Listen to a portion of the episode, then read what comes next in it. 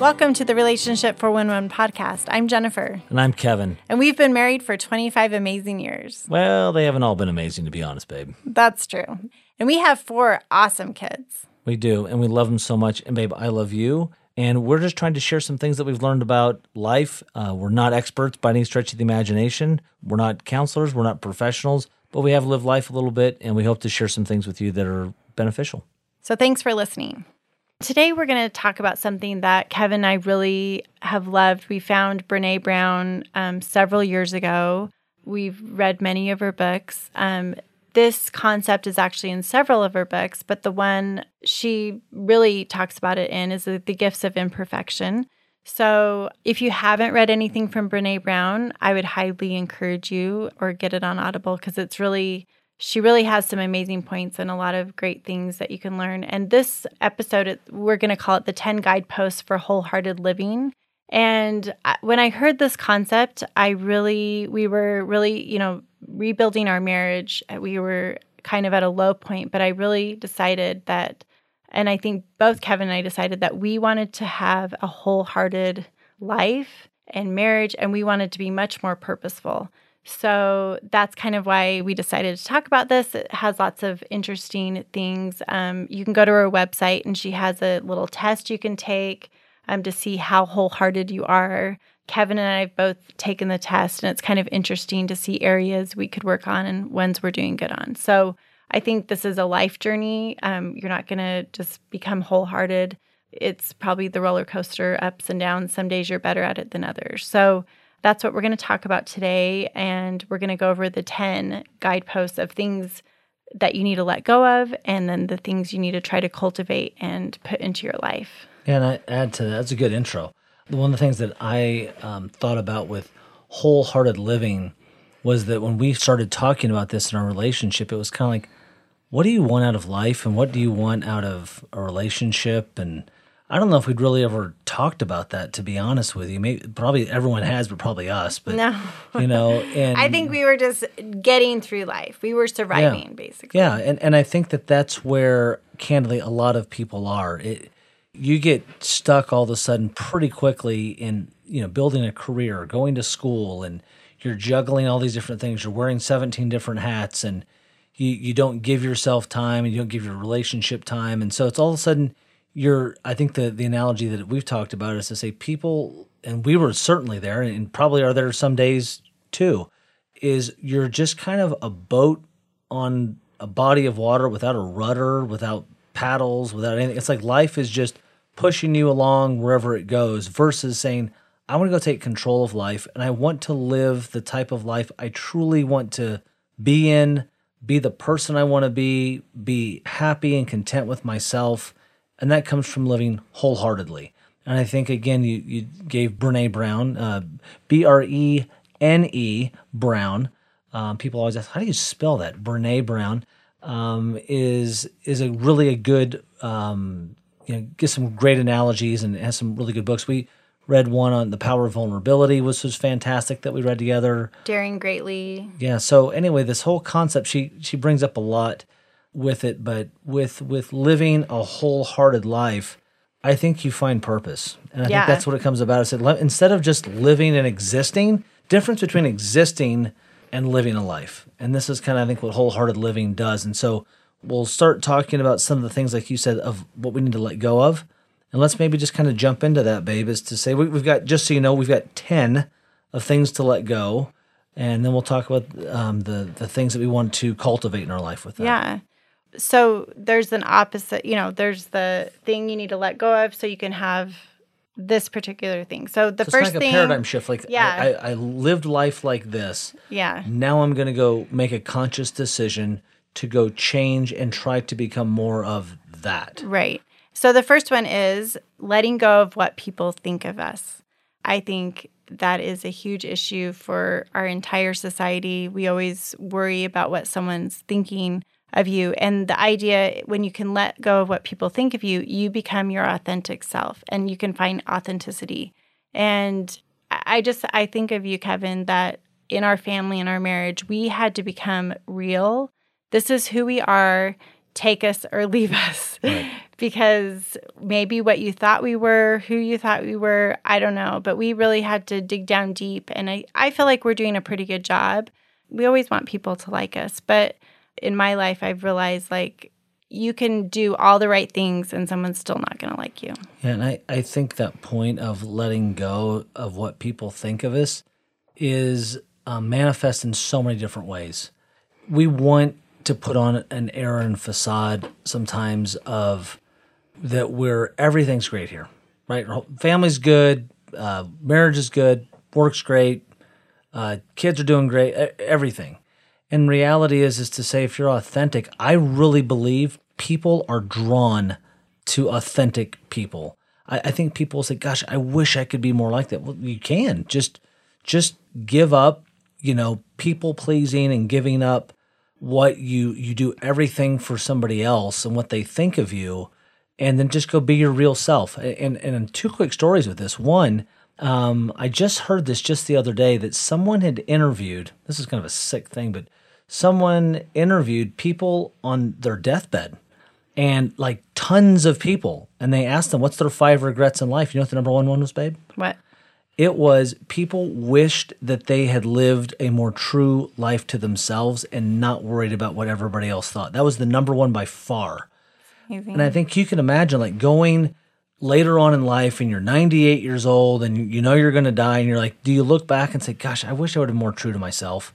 You know, instead, like I was trying to like I cared too much about what everybody else thought. Mm-hmm. And you can still be a kind, nice person with yeah, that. Yeah, and you still want to be thoughtful, but to to do things just because you think someone else is expecting or wants you to do that is not being authentic. And you're you're really not going to ever be happy because you're not living for yourself, you're living for someone else. And I think that goes in your marriage. Sure. So um, Yeah, let let me be I, I want to be the best version of myself I can possibly be all the time because I love you and and I want to be real though and I want to be authentic and not try to be who you want me to be.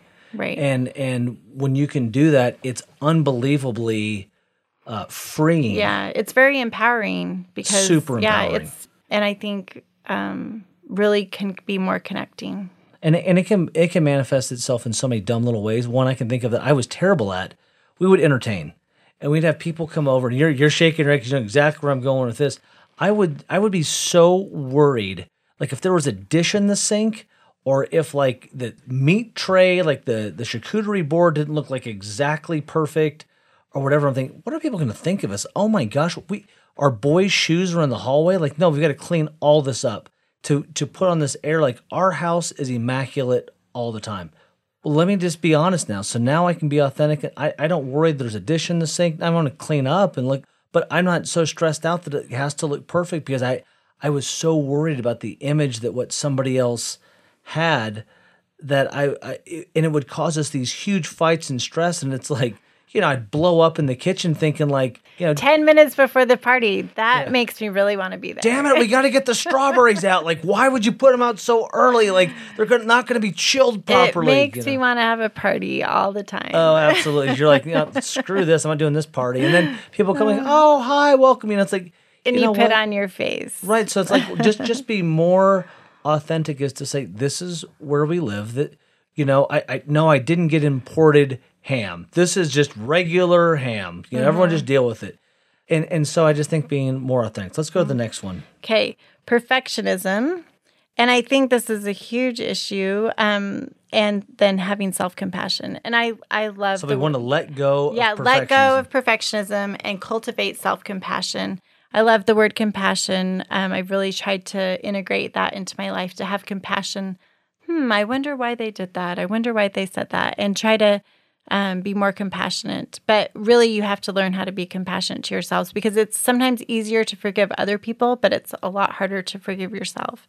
And perfectionism, I personally would never call myself a perfectionist. I can do things 80%, 70% and feel great about it. But I think there's a lot of people out there Oh, I know. Um, yeah, I'm I'm terrible at Kevin, this. Kevin, hence the the comment about the house, the perfect house, the perfect kids. You cut whatever. the strawberries wrong. What are you doing? No.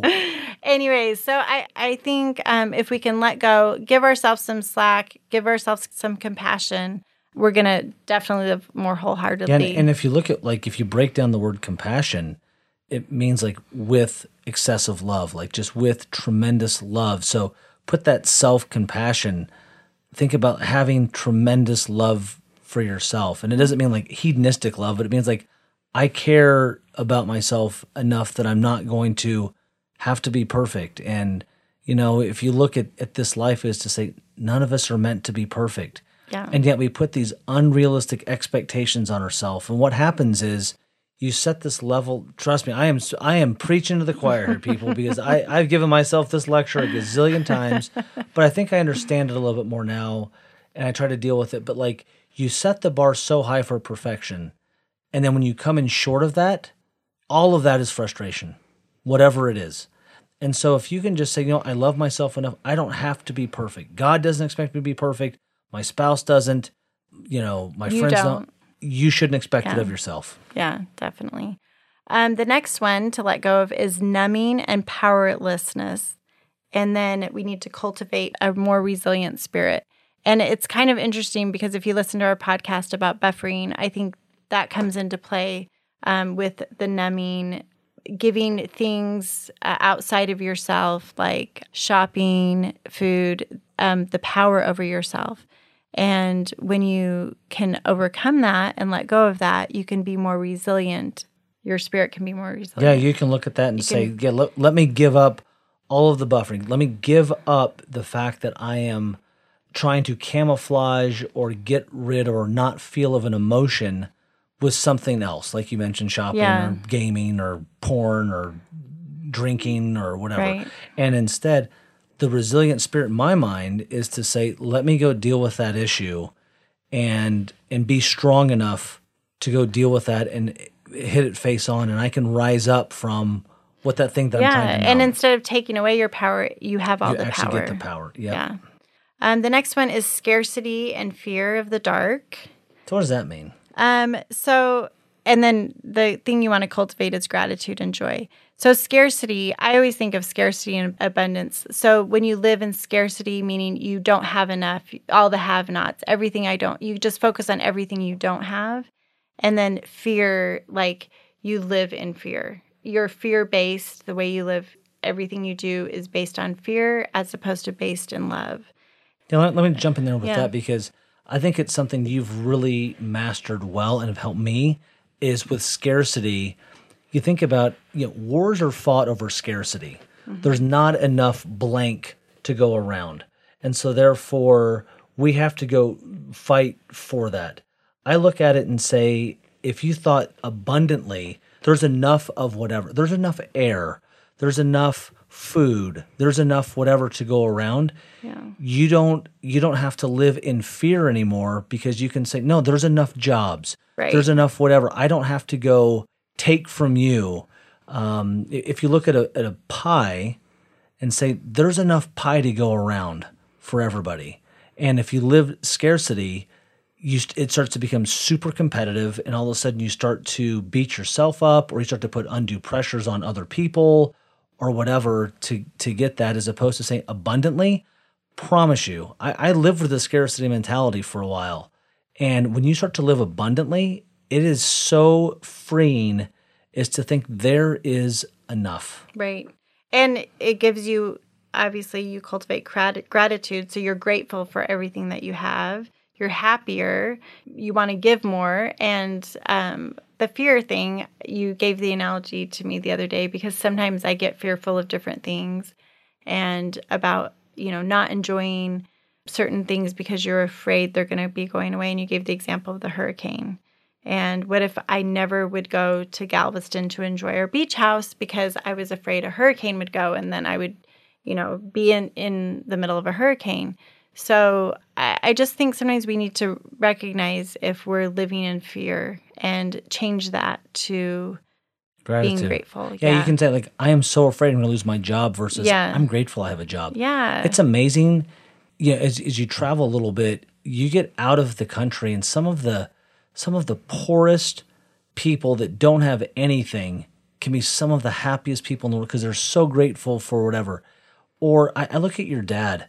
Your dad had, you know, a, a stroke that almost killed him, intensive care for a long time. He's one of the most grateful people that I know. He will like we were walking with him one day on on this walk and it was just unbelievable after his stroke and he got out of the hospital later and he said isn't this a beautiful day he said just smell that good air he said i am so grateful for look how green that grass is it is so beautiful and so pretty and i look at that to say i was just like taken back and i thought how grateful am i for some things like i don't even notice the grass and i think if you live a life of gratitude if you pray, think about praying more with gratitude and, and less asking. Mm-hmm. Um, I try to, and before I get out of bed, babe, I don't know if you know this, but every day I, I try to think of five things I'm grateful for before I leave the bed every day. And it sets my day off in a positive tone. Is that regardless of what happens today, I am grateful for, you know, a couple different things that I think of. And it's it's it's powerful. So mm-hmm. it, it helps you think more abundantly. Yeah um, letting go of need for certainty, which I think a lot of people, we want to know exactly what's going to happen to the rest of our life. And I notice this with our mm. young adult kids, especially. And I mean, all of us, but they want to know who they're going to marry, where they're going to live, what job. And sometimes we just don't know. So instead of needing the certainty, why not trust your faith in your intuition because and know that everything's going to work out because we can only know what's going to happen today and practice you know we we have no idea what's going to happen in the future but if we have faith and we know trust in ourselves that everything's going to be okay we're going to we're going to be able to marry the right person get the right job we'll live in the perfect place it's all going to work out in our favor and i think if we can focus on that, it's going to be a lot better and let go of needing to know the certainty of things. Yeah, I love that because sometimes you talk to an older person that's lived life and they they almost say the same thing when like you're struggling, you're younger and you're worried about things. They always say, you know, it's all going to work out. Mm-hmm. Eh, it's all going to work out. And I think you're probably right. Like you, you don't know it at the time and our brain is hardwired to want to know things. It hates dark. It yeah. hates those things because it can't see, it doesn't know, it scrambles. And so I look at this as to say, you know, if you lived a life and I lived a life more with trusting and faith and having just your gut feelings, like, you know what, I've done this before. Chances are this is kind of what's going to happen. I kind of get it. And then, you know, recently we made a job change, um, our, our team. Our team left and we didn't know exactly what was going to happen. And I remember distinctly kind of gathering everybody around and and we were nervous. Like I was nervous, everyone was nervous. And I just had this thought that came to me that said, you know what? We don't know this process, but we all felt very good about our decision to change companies for all these myriad of reasons. And I said, you know what? All we can do is trust the process and trust your God. Mm-hmm. It will work out, and however it's going to work out is how it's going to work out. And sure enough, if I had gone back and looked to say day one to where we're at today, is to say, did you see that? It's like, no, that is not exactly how I thought it was going to occur but it has worked out and it's worked out great. Just not how as I expected it, and and somewhat it's like enjoy the ride a little bit. You know, if if you knew what you when you were going to die, it's like would you do something different, or maybe you just said, let me just enjoy the ride today, trust my God, have a little bit more faith in the system or in the program or whatever it is, and you just live happier. Mm-hmm. Yeah, I amen. Can I get an amen? Yeah letting go of comparison, which I think is a huge issue in our society today. And then when you do that, you cultivate creativity. And I, I just went to art. Like I feel like little kids um, in art, they don't look at their friends' artwork. They just do their own and they're so creative.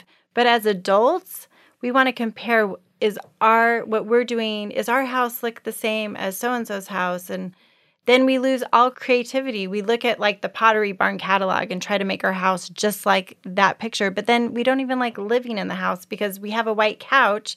And who wants a white couch when they have little kids that are going to put fingerprints on it? So then we say no one can sit on the couch. Anyways, so you know we we just we want so badly to compare ourselves to match up, but then we lose all our creativeness. And that's really what makes us unique and special. It does. Like you, we talked to our kids about this, you know, that some of them are in school still. And we say, look, you can't teach creativity. Like you can cultivate creativity, but you can't teach. Like you're not going to go to a class and say, okay, everybody, welcome to Creativity 101. We're going to learn how to be creative here. Probably not. But people will actually pay for creativity because they, they don't have it. And, you, and it takes some thought and effort and energy to be creative. But all of us, I believe, have inside of them some level of creativity. And, and by doing so, life becomes exciting. If you're bored in your marriage, or in a relationship period, my guess is there's a lot of creativity that's been lacking. So yeah, yeah, and you're that. just focused on the comparison of if you're doing it right or whatever. Um, the next one is your exhaustion is a status symbol and productivity as self worth, which I think is so prevalent in our society today. And then the alternative, the thing we want to cultivate, is play and rest. And I think other countries do this really well. I feel like Europe in general is really good at this. I mean, they take breaks and some of them do it too much. Yeah. Every day they have a break and anyways, but and I think we're just all about working, working, working and hey, it's like a status that I worked 15 hours today. Oh, you only worked three hours? It's a badge know? of honor. Like, yeah. look how much overtime I got, or I haven't taken a vacation in two months. Yeah. Versus play and rest it does the body good and it and it's critically important for growth it's critically important for creativity it's it's just important for mental health whatever so absolutely yeah letting and, go of that and i i think sadly the united states we you know have that a lot um anxiety and like as a lifestyle it's like i mean that kind of connected a, right with yeah, that one a little bit yeah anxiety and then becoming calm and still the thing that Kevin and I really try to do is we go to yoga, try to um, do some things like that that just calm us, make us still. Heather, our yoga teacher, yeah. has been absolutely amazing. She is amazing. And I think our society, we're just an anxious society. So finding ways to find calmness and stillness, go on a hike. Um, there's so many things that you can Meditation, do. Meditation, prayer, yeah. whatever you need to do is to just be calm and to feel yourself. I used to hate doing that because I used to hate listening to whatever self talk that I had. But I've learned to calm down a little bit and say, no, it's okay, it's good. Go for a walk. Just mm. do some some calming things. Um, self doubt and supposed to, and so I we're getting rid of we're getting rid yeah, of self getting getting rid of it, and I think it's also huge. Um, the shoulds, we should do this, should do that, and the thing you need to cultivate is meaningful work because and I just think of this like there's lots of things we think we should do and things we don't feel like we're good about. But if you find something that is meaningful to you, you're going to be so much happier. Yeah. And I think this last one, we can kind of summarize it with this. I think this is a great one. Let me introduce this one.